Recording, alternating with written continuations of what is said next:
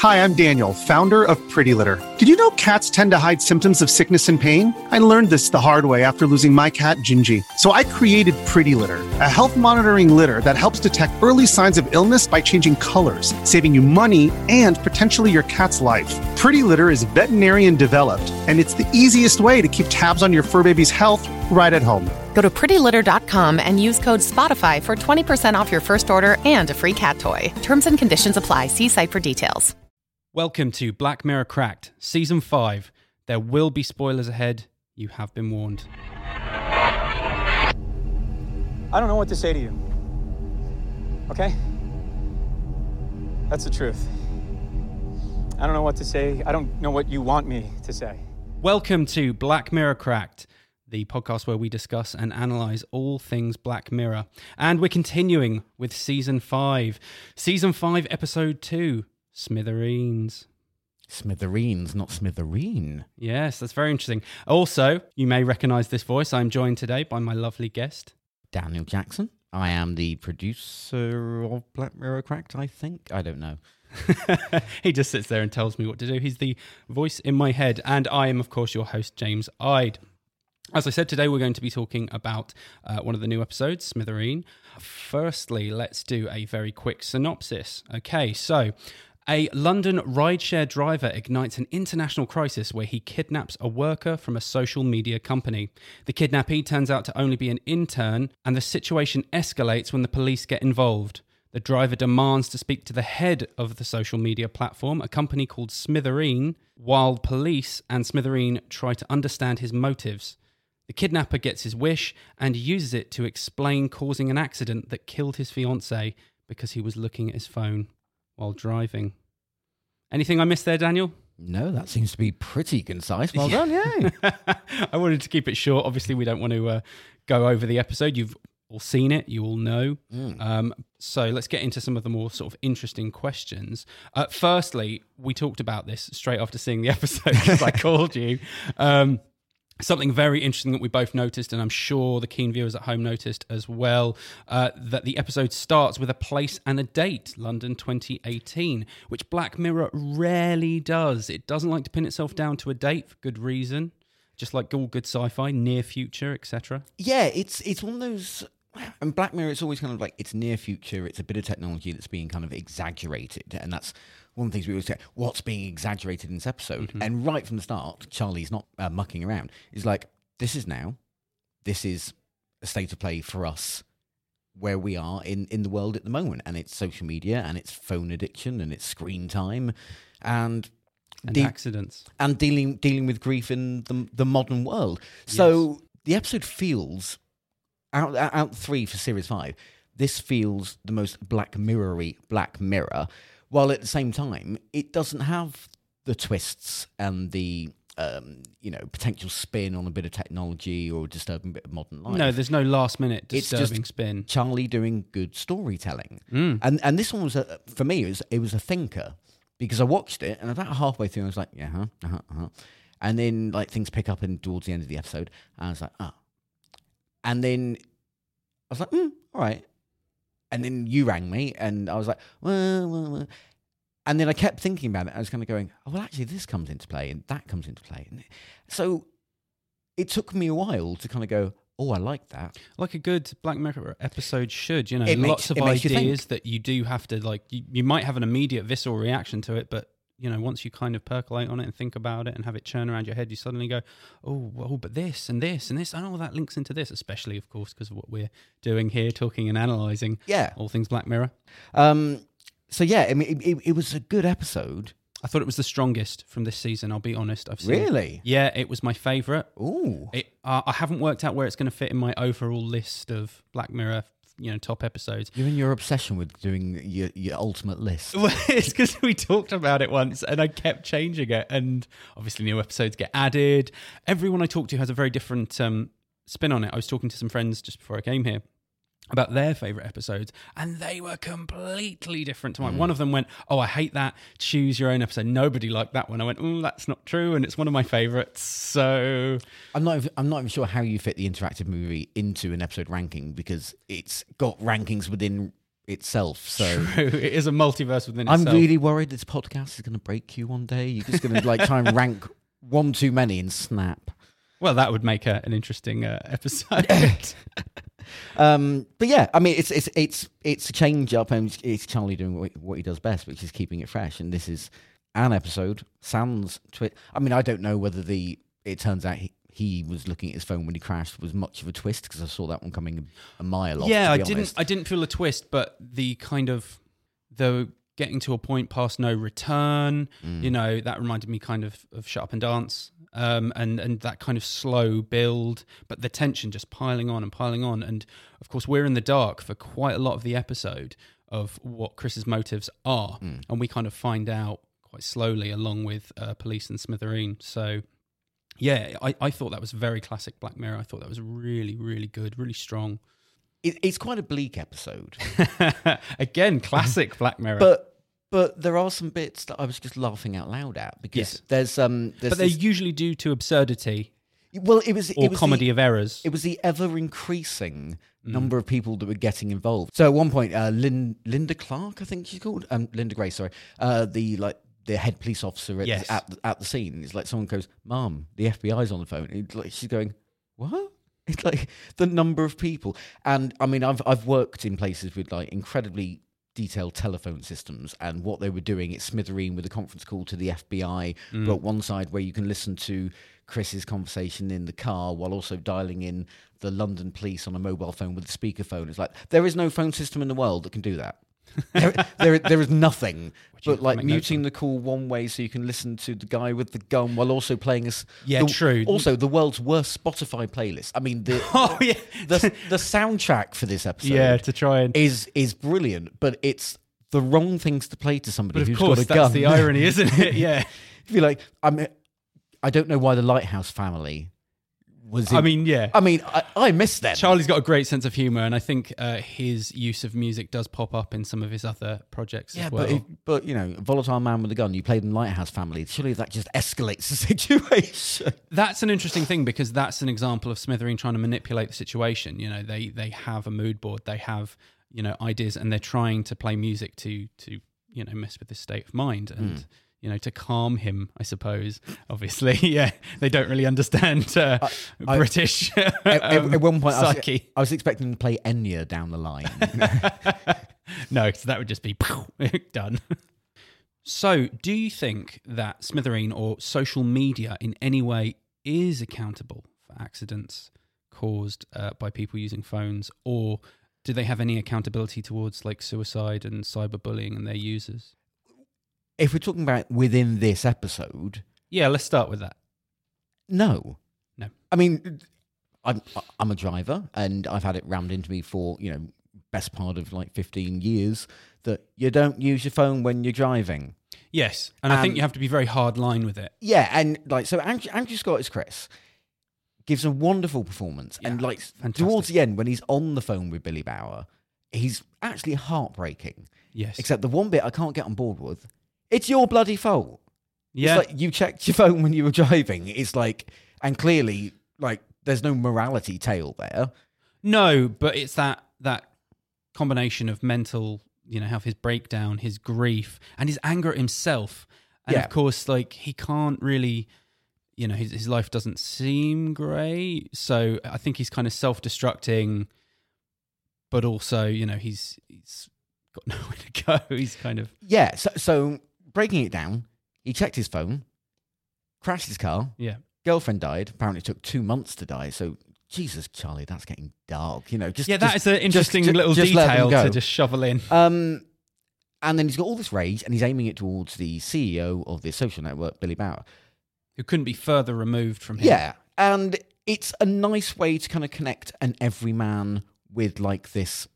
Uh, Not, I know it's not Facebook, but it's this kind of Zuckerberg-like figure Yes. to get direct access, and it's it's the way that we get Billy Bauer to go on his mini rant like he created something and now it's And it out of hand. out of control and yes, there, and yeah. there are people who are working on like you know how much dopamine you get from using the app and making it more addictive. Blah, blah.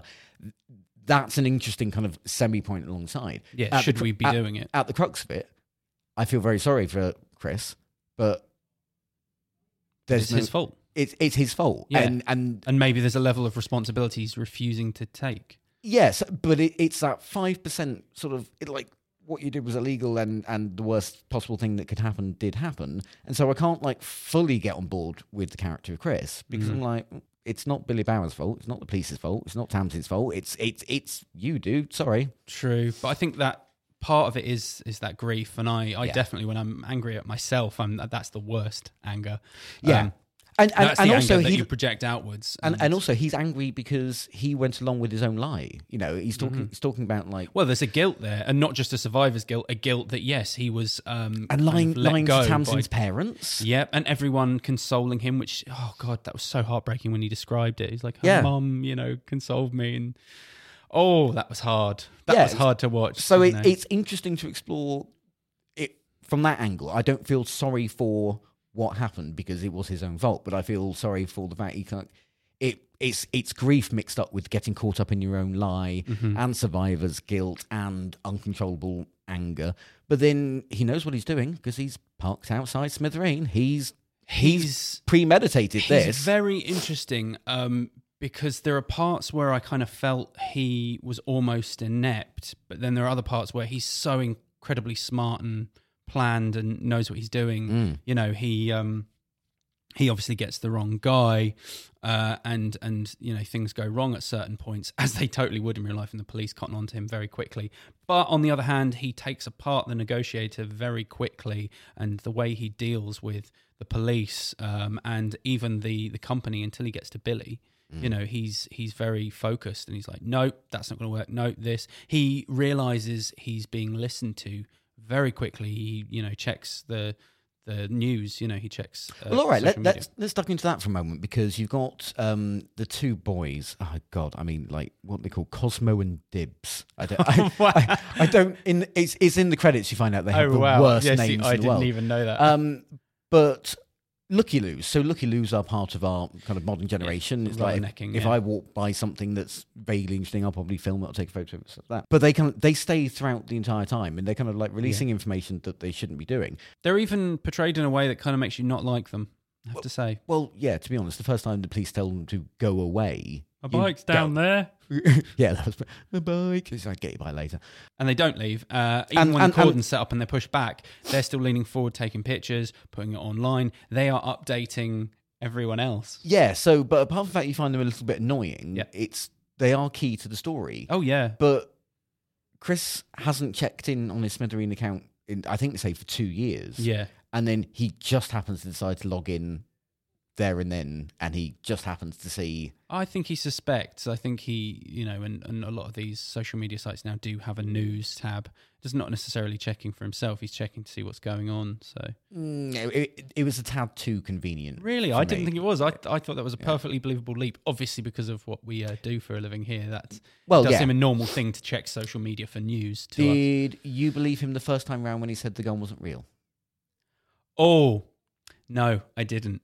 I knew what he was doing. So a lot of things indicate that he is.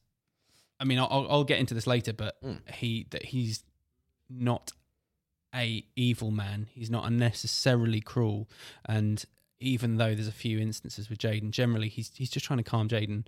Uh, even if you look at that as self-serving, because he doesn't want Jaden to run or freak out or erratic moves, he even says, you know. So I think he's just trying to sort of calm him, calm the situation, and you know he's he's worked out something that will ease Jaden a lot. Is to So, go, so you think all all the way through, Chris has decided he is going to die, but he's not going to. Yeah. He's not going to let Jaden die. Absolutely, hundred percent. I think he has no intention of hurting anyone, anyone at all, at any point. Jaden runs at one point, and uh, Chris, you know, threatens him, yells him, pushes him, doesn't really doesn't hit him, doesn't shoot him. Obviously, he could wound him. Doesn't even fire the gun. Of course, it would draw attention, although they do seem fairly remote. He doesn't seem to do anything to be cruel. He, in fact, his crash is caused by avoiding those two boys on the bike. Yeah. You know, the bit where the police come in, like both times, the police kind of intercept I- him, get I- very close. He pulls a gun, says, I have a gun, says he will shoot people very graphically, you know, tries to appear erratic and angry, which he is a bit, but does not fire, doesn't even fire at them, doesn't escalate the situation in that way. Mm. I, I can tell you one thing Andrew Scott has not driven on the Cornish Road because that was the slowest high speed pursuit down a country lane I've ever seen. Did that break the realism for you? Oh, I mean, I, I grew up in Cornwall, so you, I can go whizzing around those country lanes, and if I come across like two boys at high high speed, you- Yeah, hit them. no, no, you just you, you just slightly drive into the hedge a bit, you know, you're absolutely fine. So I've got a question for you. Mm. Um, after seeing the episode, right? Do they die? Do they both die? Does one of them die? Do neither of them die? But do they die? What do you think? I like deliberately kept ambiguous. I, I I like the ambiguity, and I like the. I know we're going to talk about um, persona login later Yes. on. Um, I like the ambiguity. I don't feel the need to decide. Oh, I understand, and I like it as a narrative thing. However, there is definitely a part of my brain that is annoyed by the not knowing. So I have to come to a conclusion in my head. And my conclusion, especially when it's Black Mirror and it's Charlie Brooker, is to go, okay, the worst possible scenario is, and because of the way it looks as well, because Jaden leans in, tries to grab the gun. Um, you know, Chris is, while injured, he's, you know, he's moving around as well there's a specific um, earlier on. There's some foreshadowing. There's them going. We don't want another situation like, and they're referring to another shooting uh, where the police have, you know, basically had the worst possible scenario. And I think that's what happens. I think they both die, uh, which is sad because Jaden's trying to do something good Mm. to save a man who's really hurt him, and and I think that is the saddest, grimmest possible ending. And I think that's so Charlie and so Black Mirror. Definitely, Okay. they die. I I, I also think that for a sec really punctuates everything that's happened, and it's like, oh, has anyone learned? Because it also cuts to loads of people looking at their phones and then just carrying on and not really doing anything, and that to me is the news cycle updating people, going the situation. Because again, working in news, we see this a lot. Uh, you know, people getting notifications going, the situation in the field has ended. Both suspects are dead. Everyone kind of looks at it. No one's happy about it. They're not particularly sad either. They just look at it. it's just the, The, situation's thing that's going on, resolved. yeah. Life goes on. The news cycle goes on. The notifications continue. nothing changes. Well, that entire coda, so the um the bits they intercut throughout the end Yes. end credits, it's everybody just going back to what they're doing, including Billy Bauer. Yeah. Now, I mean, I Although don't- he seems more affected than anyone else. I, I think his end shot just looks like, oh, okay, now I'm going back to me, me, my meditation. He doesn't look to me to be. I mean, I wish Topher ah. Grace would put a bloody top on. He seems un, unjustly proud of walking around topless for most of the episode. Yeah, I think it's the kind of douche character he's playing. he, it's li- almost frame for frame mirroring his first introduction to the story. Yep. Um, where like you got the close up, he's in exactly the same position, and you know he's just going back to what he's doing. So whatever happened in the field, whatever resolution you've picked in Oh, your head, I saw it as he actually needed. everyone just checks their phone for a bit, mer, and he goes back to his detox. I thought his detox thing was just a um, just a, a fake thing that he does to kind of seem uh, clever. However, I think at the end he really does need a a break. A, a, he really does need to think and maybe meditate on what's happened and Yeah. maybe you know Also, was there a need for Topher Grace's wig? Come on, like, again to look like a complete douche. That's why. Like if he'd have just had, if he'd have looked normal, I would. You know, he's supposed to be this big personality, this you know Zuckerberg, Steve Jobs, eccentric, creative. none of them have got ponytails. So he just felt No, no, no, no. But that's a different angle. Like you know, he has his own thing, and also it's playing into a very sort of hippie aspect as well. Mm. So again, a shortcut. You know, visual shortcuts to that are yep, long hair, you know, eccentric, uh, rich hippie kind of vibe, which is very you know Silicon Valley kind of. Yeah. Hmm. Did you? Was the payoff worth it? Do you reckon? Because the entire episode builds up to this kind of like phone call showdown between like the regular guy and also I mean like there's a little bit of everyday sexism going going in here because like Chris was on the phone talking to the COO of Yeah. the company, but that wasn't good enough. Like she's the woman in charge, but he wants to talk to the figurehead, Yeah, and not the actual point of authority. That's an interesting point as well because yeah, he wants to talk to the figurehead or the originator, but then that's due to public perception. Uh, you know, most people will assume, oh, well, Zuckerberg runs Facebook. Facebook, fresh, by. Facebook. It's uh, just Swedish version. Uh, that was a weird accent. Uh, yeah, people assume that these heads run these Hmm. companies the same when Steve Jobs was alive. Like, oh, he designed this Mac. Damn him! And it's like, well, Yeah. no, he didn't have anything that he was so far removed from it. again, it's a figurehead.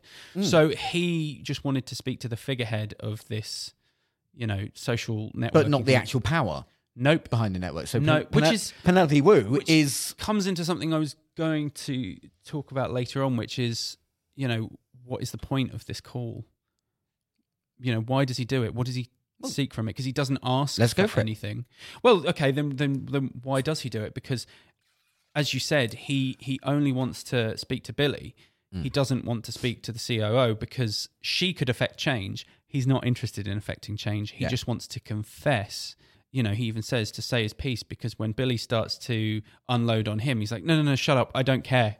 I don't care." Well, I, I was wondering if Charlie was trying to um, kind of navigate to this idea that it's confessions working in both directions, Mm. where you've got Chris kind of saying, you know, the crash is my fault, and on the other side, you've got the c- creator of this saying, oh, you know, I'm I'm not in control of all this. Except that falls apart the moment Billy Bauer gets on his laptop and goes, "Yay, God mode," because he has got ultimate control.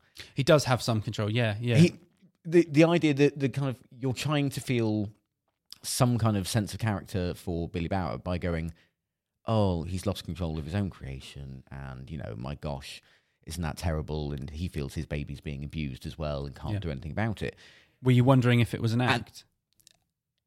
Disingenuous, yeah, I think. I, but I like that because then Billy Bauer's character becomes more layered yeah, because he's talking. Maybe he's worried about reputational issues. yeah. True. while trying not to look like, even with his own staff, he's like, no, just put me on. I don't care about the legal ramifications and Yeah, that. yeah. But maybe he is. Maybe he doesn't want this to be the Oh, first. I, read it differently. I, Okay. I, I, I don't think there is much he could do to help. I think his company were absolutely right to keep him away from it legally and emotionally. It could mess him up. well, again, um, the like, thing, the, there, there are there's very little good that can come out of it, and obviously no there are different comes out of it. differences with like the US legal system is incredibly litigious as well. So of course that's why they're saying don't even get on the phone with him. Don't even acknowledge Don't even admit anything. Yeah, you know, course. just like we'll keep buying time, hoping like the the UK police will figure out how to deal with one man with a gun in an empty field. yeah. Yeah, that was a little bit of a. a And don't Well, get don't yeah. even get me started on the police in this episode because well, they're deliberate. Well, they're kind of represented as inept and, and Well, quite well, fumbling, which sli- is sad because well, I, sli- I think the police are much better than that. slightly, but the first two are far too good at being police. It's like she just glanced over and went, "There's a man with a bag on his head." And back of that car. I don't see that as And then they necessarily fo- wanting to and then they- investigate. I and then they followed him. power. And then they followed him, and then, and then like they, Yeah. they knew he was going to be a runner, and all, all- like they were amazingly good. And then suddenly, every wave of the next step of police that arrive, Yeah, they. they become more and more incompetent. Yeah, that's that's a very like- good point. That the, the closer to the front line, the they were better, smarter. Yeah, Um, but the further up the chain of command, they were easily baffled. They were easily, you know, bamboozled. yeah, and, and then like you know, Even the FBI, they that that guy did next to nothing. Well, well, well, there's a scene that I mean, it does it puts a very fine point on it, which is Smithereen are already ahead of the yes, FBI. yeah, and the obviously, yeah, they're much faster. They know about the traffic accident. They know about Chris's life. but they, know don't that- share any of that information. I mean, they obviously do when they're talking to the police, but their first port of call wasn't to go, okay, uh, Metropolitan Police, here is something that's happening right now. Here's all the no, because they're, they're getting their cards in order yeah, and sharing when it's opportune for them. Yeah. because again, they're they're, they're trying to protect their company and it's interesting. do, doing it remotely, not being there. That they may not even know the extent of what's going on. So, True. how much do you share? How much do you not?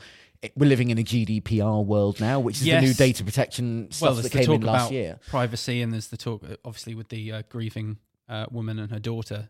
You know, the issues of Yeah. privacy there as well. So it's very interesting. We're we're going to do the social media and privacy stuff in a wee bit. I think we've already spoken a little bit about whether Chris is just a broken, yet still good guy, but yeah, I mean, as yeah, as we said, he's he's he has opportunities to to make things worse. Um, but I mean, as you were saying, he he could he might just be a selfish person. He's not trying to enact change. He's not saying right. I want you to put out uh, a notification ban, or I want you to change this now. Even if they weren't going to do it, he makes no demand. yeah. It's just I feel bad. And again, that I did this. Here's my confession. I don't want this is not two way. I don't want to hear why it happened or you know why you feel bad. I don't care. It's not about you. It's about me and I've let that go and now I'm going to die. Crazy. So, how do you feel about um, social media sort of after your death? Uh, obviously, there's the plot point quite early on with the woman and her daughter who's committed suicide. She has no Mm. clue, she doesn't know why. So, she wants to access the account. They won't let her due to privacy issues. Uh, how do you feel about that? Well, this is part of the reason why I volunteered to come onto this episode. It's it's it's not like it's it's kind of relevant for me because recently I found out that an ex boyfriend of mine passed away. Um, and actually, I found I discovered it on Facebook, which don't even talk to me about that moment because that was just Yeah. oh horrible, and it really gets me that this is probably how we're going to find out people have died moving forward. But the relevant bit of this story is that his Facebook profile is still there, um, and his partner when he died has the password and has access and all this lot. So it's not been put into memoriam and it's not been deleted. It's just there. So, everything's on there. Yeah, and, and I'm, I'm assuming because my my ex partner probably. I don't think any of us think what should we do with our Facebook profile. So I mean, I no, we don't assume that we're going to outlive our Facebook yeah. profile. I mean, my my, my mother's Uh, uh, sorry, that they're going to outlive us. Sorry. my, my mother's kind of uh, at the at the stage where she's banging on for me to do a will, and I've always thought my will would be quite easy, which is sell everything and give it to my, give the money to my niece and nephew, burn everything that cont- contains data because you don't want anybody going through your hard drives. Um, Very mysterious, Daniel. and the third one would be like you know, chili, cheese, and chips at the funeral. You know, quite simple. But now you've got to kind of think about what do you do. It is an extra facet of um, social media that one they don't promote or advertise or even talk about, and one we don't think about. Especially social media is still fairly new, but yeah, you, you never assume like, well, what, what happens when I die? But the, but in the the weird part, if you don't plan ahead, so my ex partner passed away. Um, I met up with his final boyfriend, um, and it turns out he's a re- he's a really lovely guy.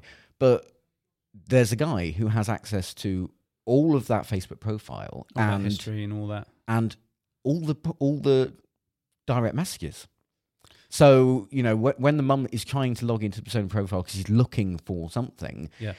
it's an invasion of privacy after the fact that her need for answers uh, kind of overweighs that. And I went back back through yesterday, and it was a bit of a weird one.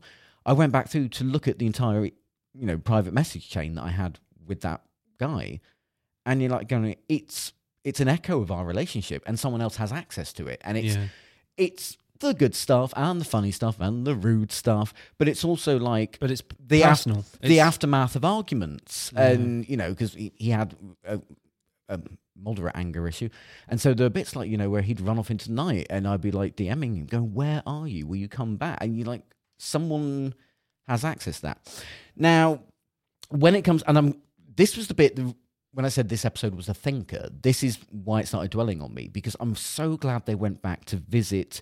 I don't think we get the character's name. I'm going to call her Mama Blackwood, and she was played by um, by Mad May from EastEnders. I don't know if you remem- remember. uh, no, I do not watch EastEnders, or I haven't watched it in a very, very, very long time. brilliant actress called Ama- Amanda Drew. Because it, it kind of bookended what this episode is for me, at least, which is social media and grief. And they kind of did the setup at the beginning, but when they went back to it at the, at the end, and that was Chris's one request is to get the password to them. Well, another proof of uh, Um, he's still a good man Yes, but then because he didn't have to do that. No, he, he didn't have to do that. But it's the idea of like, should she do it? Because like the moment she clicked login, synchronized up with the gunshot, which to me makes it seem like you know, you log into a loved one's private messages, you're going to find out Things you don't want to know, yeah. that you don't want to do. And this is and especially if it's relating to a death. And this is woman. I or mean, even more frustrating, let's say she finds nothing. well, She's not going to let that go. Well, she was in- looking for clues. in that in that scenario, I think for that character, that's probably the best outcome. Is she was hoping there'd be answers there, there wasn't, but now she can stop logging in at twelve every evening because Yeah. you know there's nothing there to look for. But you know, grief is an amazingly tricky thing. It's an incredibly personal thing, and I think going into someone's private messages after their death, yeah. you know, it, it's like setting a- bomb off in your own grief cycle. Mm. It could set it could set you back Yeah, I don't. so much. I don't think it's something that the person would necessarily have wanted. I mean, would you want? Well, as you've said, you'd want all the hard drives. No. I mean when when it comes to my own social social media, um, I mean like my profiles are, are public because I don't lock them down. There's nothing on there that's particularly interesting. But what I would like for Facebook is to be like, okay, yeah, yes, leave my lovely pictures up and leave my funny comments up and stuff like that, but no one gets access to my private content, and I don't Yeah. think they've got that. Interestingly, this week, um, Oh yes, there was a change, wasn't there? there was a change. Yeah. Um, so Facebook would normally make you jump through a couple of hoops to kind of get um, a profile deleted, or you can make it in memoriam, which I think. I mean, that would be an even worse way to find out someone's dead. If I logged onto Facebook and suddenly And you, suddenly, and suddenly an your account changed, and that does happen. your your your name is suddenly in memoriam, James Ide, I'd be like, what the? you know, again, it's like give me a little bit of a run up to it. I, I, genuinely, it was quite traumatic finding out someone's dead, dead on Facebook. I'd much rather someone like an old friend who still had my number kind of rang out the blue because I'd be like, oh, something's happened. You get that Yeah, yeah, yeah. moment of like, uh, prepare yourself for it. You don't Well, get, and there's a human element to it. Yeah. A person delivering information, maybe tailoring it to how you need to hear it at that time. I think there's something. no, most of my friends be, he dead, move on. And I'd be like, thanks for that. That, that, was, that was nice. There's still a human interaction, whereas just a post changing or just a Yeah. in brackets, you know. In so. Facebook have um, spookily just launched another option, which is You're which saying Black Mirror predicted the future as well. or Again. Or be glad they released it when they did, because otherwise that entire plot point may not happen. Which is you can now go onto Facebook and you can select delete me when I die. Um, so rather than giving people access or giving people in memoriam options, I can say now when someone tells you I'm dead, can you just delete everything? Mm. Um, and that's something I've got to think about. Yeah. because That's not a snap decision because part of you, yeah, you're, you're like, oh, I want, I want my pictures to live on. I want it if it comforts my friends and family, absolutely. yeah, But on the other hand, you know, that's all my content. That's that's things that I don't necessarily want. You know, And- everyone to go through. and it's just a horrible age. I mean, if that's the one thing I take away from this episode is that, yeah, now you've got to start thinking about your digital afterlife, Yeah. and and that's not an exaggerated piece of technology or something going too far. No, that is that now. that is now, and I've got to think about would it make my mum and my sister sad to still be able to? Because again, there's there's an element of control of would people be able to stop themselves going up and down your timeline when they're feeling sad? Yeah. But then I've also got like a you know um, tiny niece and a tiny nephew, and if I passed away tomorrow, I'd love for them to be able to That's how they know you. look at the life of Uncle Dan, Mm. you know. But I don't want to make anybody sad. I also think that but I you don't know want- I how don't ancestry sites are they're a big deal at the moment. I think one day people will trawl through Mm. old broken social media sites. People will piece together. It won't just be your DNA. They won't go, "Oh, my great great great great granddad was Dan." They'll go, Mm. "My great great granddad was Dan." Uh, but here's the things he did. And This here he is, an 80 foot hologram form, courtesy, courtesy of uh, the momager. No, it. Oh, God, I just made myself really sad thinking about that now. because I'm just like, I, I know on Twitter you can do like, um, you can export your content. Yep. So you can take a snapshot of everything that's been on your timeline. I don't know if Facebook do that yet. Because that would be a way of like, yeah, I'm not aware of that. I'm going to look into that. Right, should we go back to happy? Yeah. Back to what was your favourite moment or quote from the episode? Uh, I'll start with mine. Uh, I'm not going to quote it directly because there are lots of swears. Uh, people don't even look up anymore. You people wouldn't notice if the sky turned purple. You wouldn't even notice for a month. You didn't look up, and look where that's got you. And while that's a funny line and a really good rant uh, that we can relate to, it proves a really valid point, especially with taxi services, um, because often we, we kind of turn off our defenses when we get into a cab. You don't think. Uh, my wife does this a lot when she's traveling. I've been with her when she's done it. She just gets into a car. She might say two words to the driver and then she's on her phone and she's planning what she's doing next. Yeah. A lot of people just get in and go on their social media and everything. Uh, and this is interesting because yes, we have a false feeling of safety when you forget you're with a stranger, but you automatically go, "Well, I've done this for an app. I'm being monitored. Everything knows where I am." But Well- there, there is an illusion of safety there that isn't real. you have to make room for the idea that accountability and trackability Mm. are safety after the fact. Do you know Yeah. what I mean? So if you get into a rideshare app car and something happens, you can track down the person out of fact. It doesn't make you safe in that moment, though. No, and and the thing is, so I think it's more to do with this this day and age and the age of mobile phones and notifications. Um, I think before when I used to get into taxis, you know, I'd be very aware. I'd be looking out the window. I'd be maybe talking to the driver. I'd be very aware of where I am and what I'm doing. Whereas now, what I think I do it less because I'm quite paranoid, probably because I watch too much Black Mirror. Yeah. Um, but especially when I'm with friends, I was literally in an Uber last night, and my friends got in the second before they their bums had hit the seats. They had their phones out in front of their faces, and they were like, "Oh, here's what we did last night," and they're, they're loosely talking to each other, but they're mainly on their phones. And I was thinking, well, what if this driver just drove into a wall right now? And you know, this Ha- is the things had that I you think. had you watched the episode before you went down in the Uber last night? uh, I had, yeah, but Right, I, so that's probably on your. But on I'll your be honest, I do this a lot. So Okay. anytime I get in a Uber, um, oh, not an Uber, sorry. Anytime I get into any kind of taxi service, I, I do, you know, I might look at my phone briefly, but then I kind of snap to, you're in a car, you're in a car with a person you don't know. 99% sure it's going to be fine, but maybe have a little bit of awareness. Ah, see, uh, I I go from the other way. I'm safe because I'm thrifty. So I'm looking up to make sure they're going the way I want to go, and they're not taking a long detour. Thinking Well, yeah, there's that thing of a tourist. It's Yeah. like, uh, no, could you not go down there? Can you? But that's fine. That's a But form also, of awareness. I'm keeping my, my rating up, so I make small talk with the drivers. They're going to go, oh, you know, has it been busy tonight? And like, how long you out till? And when I finish, they're going to go, oh, don't don't work too long. You know, I'm I'm I'm the That's very I'm, nosedive of you. I'm the You want a higher rating? I'm I'm the annoying I'm the annoying guest. Uh, my it's it's not a standout quote. I mean, there's the funny one where the police officer kind of goes, "Is he taking a photo?"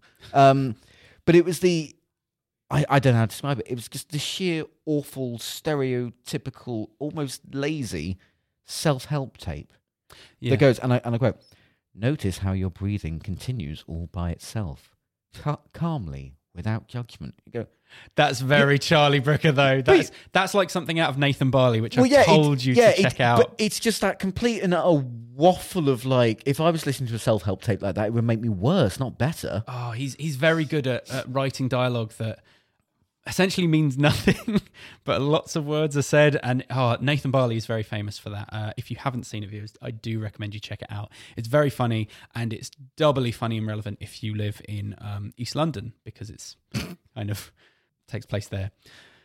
Technology. Yes. So, So, there's, there's no, nothing exaggerated. But yeah, this is an interesting episode. There's no one tech that you go, oh, that's the thing. That's the Well, I, I don't I. I don't know how it works because you're an Android boy and I'm an iPhone guy. Um, but there's been quite a few developments in that are relevant to this episode. So um, iOS released uh, screen time, so it tells you every week like how much you've used your phone. oh, that's fascinating. Um, so every Sunday it kind of goes, oh, your screen time was down by sixteen percent, and I'll be like, yes, because I went out and had a life this week. And then like next week it would be like, mm, your screen time was up sixty four percent. I said yes because it's you know the day after New Year and no one's going out. You know, so I'm used to that. Um, and also they introduced a function where if the iPhone suspects that you are driving, hmm it will say, "Do you want to turn on your do not disturb?" So it will only, you know, give you phone calls or text messages from people who are in your VIP list, for example, in case of emergency, and it will hold all your other notifications over. And literally, I mean, I've got a bus bus to work today. Um, it thinks I'm driving. It's a, it's actually overly annoying me because I'm not driving. I'm on a bus, and it keeps going. I'm just going to mute your. I'm going to quiet everything like, down. no, no, no, phone. Could you come back? Could you come back?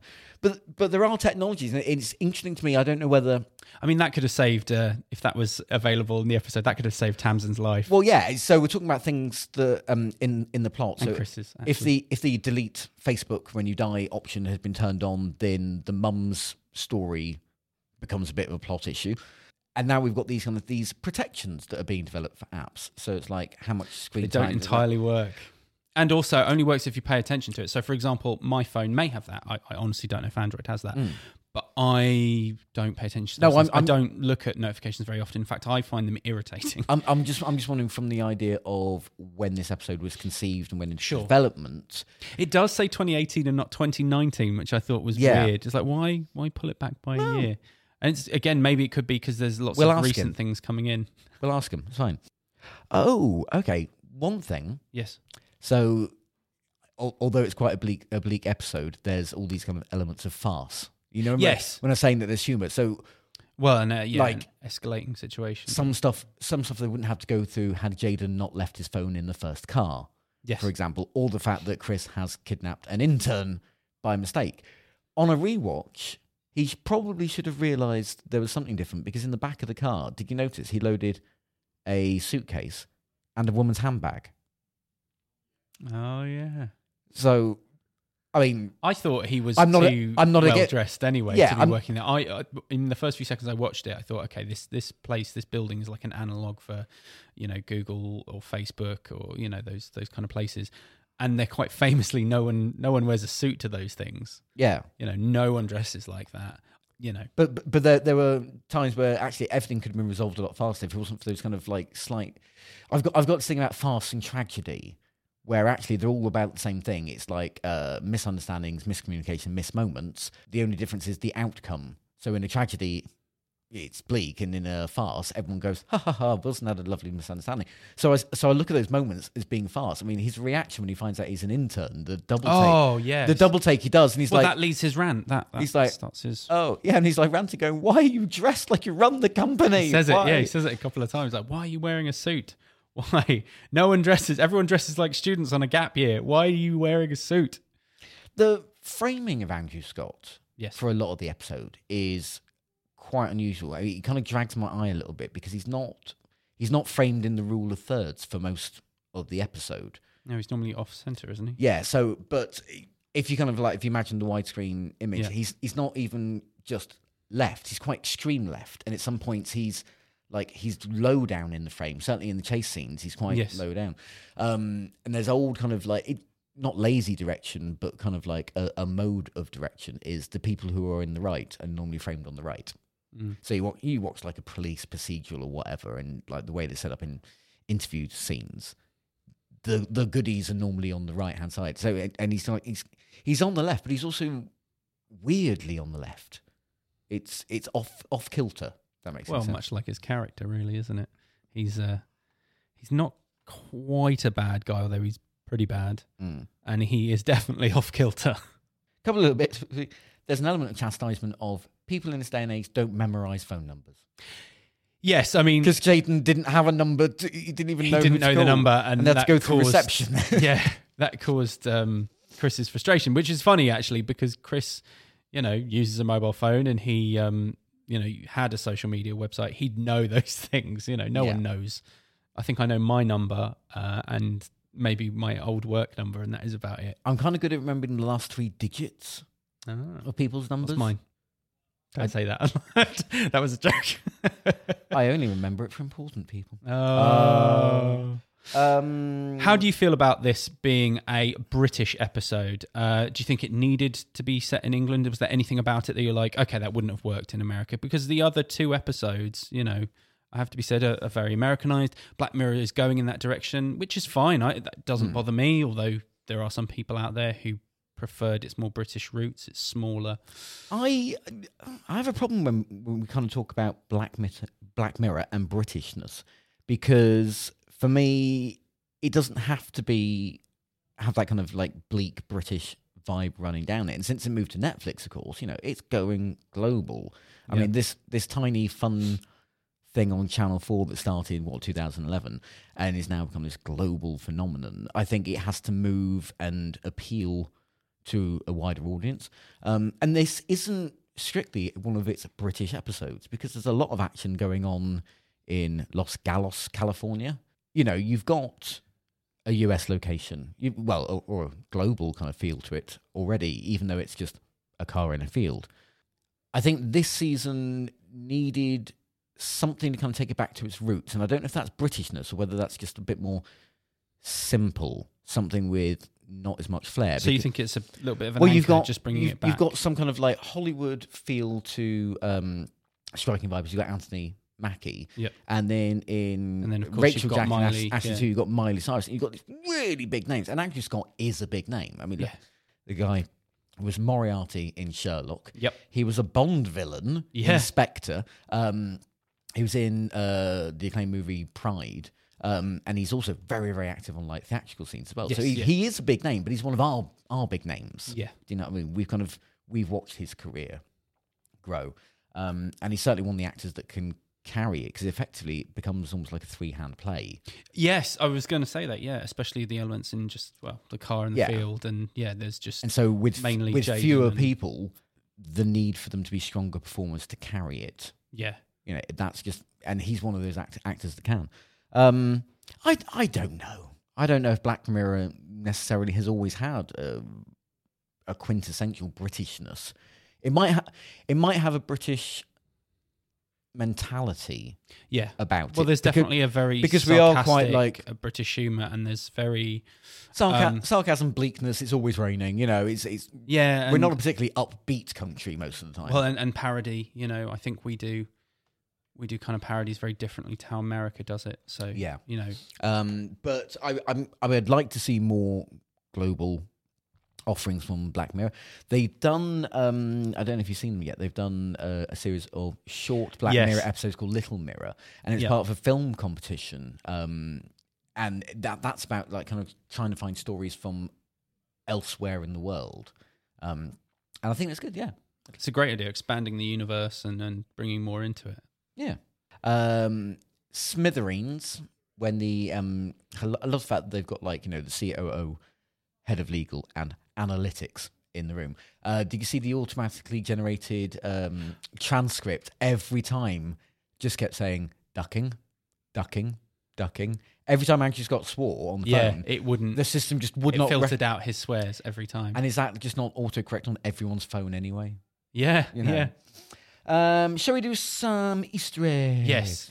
Okay, so some of the main things I saw um, actually come from the word cloud in the Smithereens office. Yeah, this was really interesting. So Um, you got a better look at this than I did. Yeah, so I, I freeze framed. They had a word cloud, and uh, it's all generated on content that Chris had posted. Oddly, his um, girlfriend wasn't the biggest word on there. She was quite small. The biggest words were "Great people love mum." So I don't know. Ring mum, tell you a lover. Um, Yeah. Ice bucket challenge, Glasto, Great British Bake Off, Space Fleet, Yay, Callister reference. Michael Callow, Yep. So, yep. Obviously, the Prime Minister. and the most self-referential one of all: hashtag 2014 wipe. Oh, Isn't that glorious? well, I'd love it if it was 2019 wipe or 2020 wipe, and then it was a reference to, yep, we're going to do another one. and Victory Lap. So, previously on Black Mirror Cracked Bandersnatch, we spotted the future egg that was in there. The future egg. And it was um, uh, running along the news ticker, and it was Smithereen CEO Billy Bauer. Yeah. Uh, it's like talks to Congress or Parliament about Russian bots. Yeah. And that was it, wow. which actually makes we sense. ahead of time. So So heard it- here first, guys. Well, so at the press conference uh, that we went to for the launch of Series 5, Yep. Charlie and Annabelle were talking, and it turns out that Series 5 was in development first before Bandersnatch. And I thought, you know, because Bandersnatch released first, You assume it, it it would be the other yeah, way around. But yeah, it seemed that they were quite far down Series 5, and then all effort went into doing Bandersnatch and releasing it at a certain time. And then I don't know why I'm waving my arms. I'm waving my arms. At Gesticulating hard. gesticulating, and that, that doesn't work in audio. Um, little bits of foreshadowing as well. So when you have uh, Mama Blackwood, uh, literally says at one point, "Oh, it's not like you're going to die tomorrow." You'd be like, yeah. so he's going to die t- die tomorrow. Another Easter egg for you. Um, when the mum's trying to log into the Persona account for the daughter, it very clearly has the email address up there, and not not just a, glimpse. It didn't have to freeze frame it. It's It's very clear. it's really up there, um, both at the at the beginning and the end of the episode. Could this mean that they want you to do something with it? Well, so last night I emailed Chris Blackwood at gmail.com. And I apologize if there's a real Chris Blackwood out there. Please complain, we'll take that bit out. But it's it's up there. I didn't get a bounce back. right. So it's a real email. Nor did I get a reply. So I'm I'm thinking on launch day, that This could trigger may- something. in, in the same way like, you know, Bandersnatch had like mini games and a fake site all kind of set up. I think I'll, I'll email it on launch day because I haven't, obviously. I yeah, I and then I, we'll see if that's any different because you've done it ahead of time. It might not. I mean, it might work, but it might not. Yeah. we'll see what happens. Because if I do it on the day, what did you say in the email? Oh, um, I in case it was a real person, literally, I just put subject header testing and body text testing. Oh wow. Well, I'm going to say more than that. We're going to do? Talk to the dead fictitious daughter Yes, from the episode? Okay, that's just the sort of thing that you do. I'm just going to send. So I've got some great pictures of uh, Charlie Brooker that I'm going to send them from when uh, he worked at PC Zone. I'm just going to forward that to them. There's one of him with a knife and fork in his bottom, on his bottom. Should we get in, should we get into our, our, our lovely troupe of actors? So, obviously, Andrew Scott absolutely fantastic Oh, as uh, Christi- uh, Christopher Gillhaney in the episode. He was so good. He he has this manic tension to begin with, and you just kind of think he's a bit of a screw loose. Mm. And obviously, with the meditation app and everything, you just think he's very crazy and uptight. But there's he delivers some subtlety there. So he, the whole time he keeps the tension, and he even amps it up. But there are Mm. times when you see a little bit of kindness from him, uh, especially towards Jaden.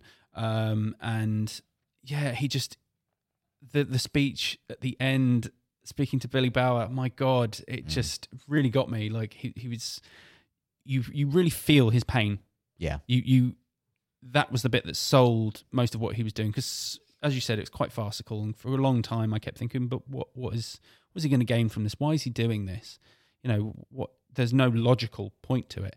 And then that's where it kind of comes out. And there's still no logical point but i understood.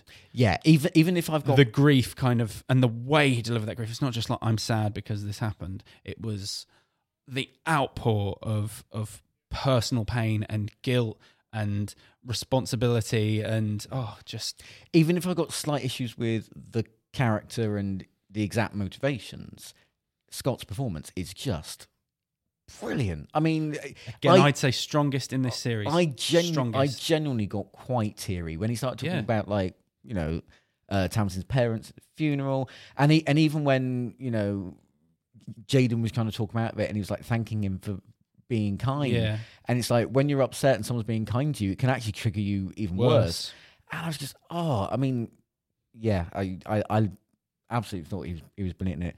Topher, i do like topher grace i think he's I will cool. never forgive him for Spider Man 3. And legitimately, we were on the phone yesterday talking about it, and I was kind of going, nah, it's a bit, meh, meh.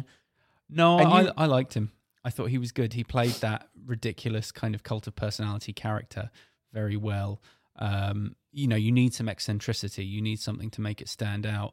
However, what I didn't expect, so I just thought he was going to be almost comedically kind of weird as a shortcut for brilliance, but no, he. Um, there were points where you could tell he was trying to actually connect with Chris, and there are bits where he, you know, he tried following what his company said at first, and then he immediately not only rejected it but was honest and said, "Oh, it's this thing they told me to say," and you know, I, I felt he was trying to make a connection, and especially when um, Chris gives his speech of like why he's done it, and uh, Billy comes back with the reasons. You know, I thought that was great as well because he's again reaching out to make that connection, which mm. is kind of what the social. He even says, "This is what I built it for in original to connect people," and he's trying to make that physical, I well, I th- I think- emotional connection, th- and it's rejected. I, I think it's difficult because there are just some actors that you go in with preconceived notions. Yeah. And that's not fair. I mean, maybe Topher Grace did the most amazing job on this, and it was really, really. But I've just, oh, whenever he turns up in things, I just find him quite annoying, and I and, Really? and it's very difficult for me to let that go. Okay. Um, and to be honest, I've, I've almost had that feeling about Miley Cyrus in Yeah, Rachel Jack and too, because I was kind of going, well, yeah, it's a big name, but I've never seen her act in anything. I just know she's annoying, yeah. and it's You you know, know. that they can act, but you don't I, really I, I think rate their acting. I think maybe if Topher Grace had been in it more, because it's a good 40, 45 minutes before he even appears on screen. Yeah. So ma- maybe had he had a bigger run at it, I may have liked him better. Um, Jaden, played by Damson Idris. he was really good. I yeah, I th- I've not seen him in anything. I didn't recognize him from anything, but again, that's a very Black Mirror I've- thing to take I've- these Well, very good, solidly good actors. This is this is where I go. I've not seen him in anything. I looked him up on, on IMDb. He's been in everything. he's one of these actors that turns up in lots of things. I've just not Mm. clocked him along the way. But I thought he, he was brilliant. yes, he did well. He he conveyed uh, fear really well. He even his connections with Chris were Mm-hmm. really quite genuine. Even the bit where he's like, you know, don't kill yourself. My uncle did that, and it messed up our family. Like, Yeah. they they felt quite Well, real. again, what are the chances of picking up somebody who's got a history of suicide in the family? Well, yeah, of course, It's it's it, it's convenient, but it's a it- good but it- reason to keep him It's it's a jumping on point to kind of access that that character. one thing I thought was interesting is when um, Chris is trying to put him in the boot of the car, and he's like, like he's got a gun pointed at his head, and he still does not want to get in, and he's like, no, I'm claustrophobic, I'm claustrophobic, utterly freaks out. And and and then Chris kind of goes, oh, and lets him back out the boot. Which well, again, more proof that Chris is maybe a better person than he Yeah. appears. But yeah, I thought that was a great performance as well, although a little bit unbelievable because, you know, if a gun is pointed at your head, oh, well, then again, I'm not claustrophobic, Yeah. so Uh, Monica, maybe maybe you would rather be Mon- shot in the head. Monica Dolan, who plays uh, the officer in charge at the scene, um, got it down here as Li- Linda Grace. Um, been in W1A, and she was also in Pride with Andrew Scott.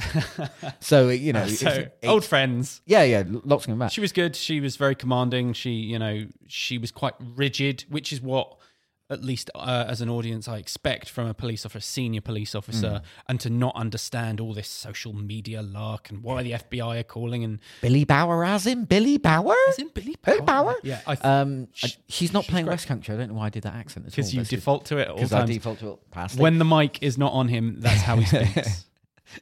Um, yeah, and the negotiator, um, uh, played by Daniel Ings.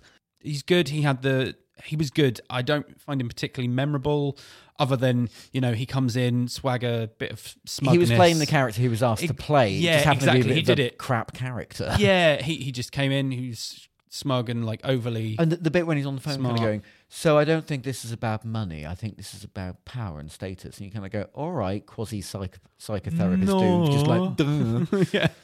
If he wanted money, he'd rob a bank. there might be something more to this." Um, yeah, he just is almost like a side note to show the police's slowness and their ineptness to catch up. I think he's just a, a you know, a human version of that. yeah, So Damson Idris's character Jaden, he does something very interesting. His kind of, depending on how you read the ending, and we know how I read it, his last sort of act is an act of kindness towards Chris. You know, Chris is trying to shoot himself, and he's trying to wrestle the gun out of his hands. He's not trying to be a hero. He's literally trying to save his captor's life. And again, it's it's. I thought that was really cool, but also very sad and very Black Mirror. Very like, oh, this doing the right thing is going to lead to something really wrong, yeah. like his death. Well, uh, that's how I felt. The, the And how strong he felt about you know the suicide and the, the first moment that uh, Chris mentioned the child lock. Oh yeah, ever had a car with child lock, you kind of know that they're not particularly easy to turn off. So, so the moment you mentioned child lock, I thought, oh no, it's gonna that's predetermined Jaden's fate because he won't be able to get out he's of not the car. leaving that car can't get- ever. yeah. yeah. There's the very important issue of driving while texting while using a phone. In the US, it causes 1.6 million crashes per year. And it's a very serious issue. And one thing I thought was very interesting is Black Mirror discussing serious modern issues. Now, I know a lot of good sci-fi takes modern issues and then puts a weird spin on it or or alienizes it in a way that, that muddies it just enough for Yeah. you not to realize it's now or for you to think on it. But this was very blatant, as we said, with the date at the beginning, with the technologies, nothing was far into the future. Even the phones were regular phones, Yep. because in uh, in even some of the other episodes, like Striking Vipers, their phones are wafer thin and futuristic. These are not. I thought that was interesting, and I, I I'm wondering whether I I like Black Mirror, you know, discussing more modern contemporary issues and not going into Well, it's the it, it's it's not just about texting while driving. It's about No. it's about drink driving. Had the had the driver of the other car not been drunk, then the blame for the accident may have gone yes yeah. elsewhere. So it, it's it's Chris would have been punished. Uh, he wouldn't have been there to cause his crimes, but also he might have felt some catharsis in being punished. For so don't text and drive, don't drink and drive. no, Says says Charlie Brooker, which you know you kind of think the law also covers that, but maybe people more people listen to Charlie. yeah, yeah. I mean, I think I'd like to see Black Mirror. You know, just do the occasional episodes that that take place in our time or closer to our time. I like I like it when they do that. Oh, don't get me wrong, I absolutely love the further out ones as well. Mm. I just like all Black Mirror. Yes. That was a nothing statement. um, And that's me outtakes done. Yeah. Right, and that's it. That's us wrapped up. Uh, thank you very much to my special guest, Daniel Jackson, my producer, for joining me on this episode. And if you have been affected by any of the issues or themes within this episode, please know you are not alone and there is always someone to talk to. If you're feeling down, call the Samaritans. You can reach them at www.samaritans.org or call 116 123. That is a UK number, but I'm sure if you go online, you can find your local equivalent. Thanks. Black Mirror Cracked. We'll be right back.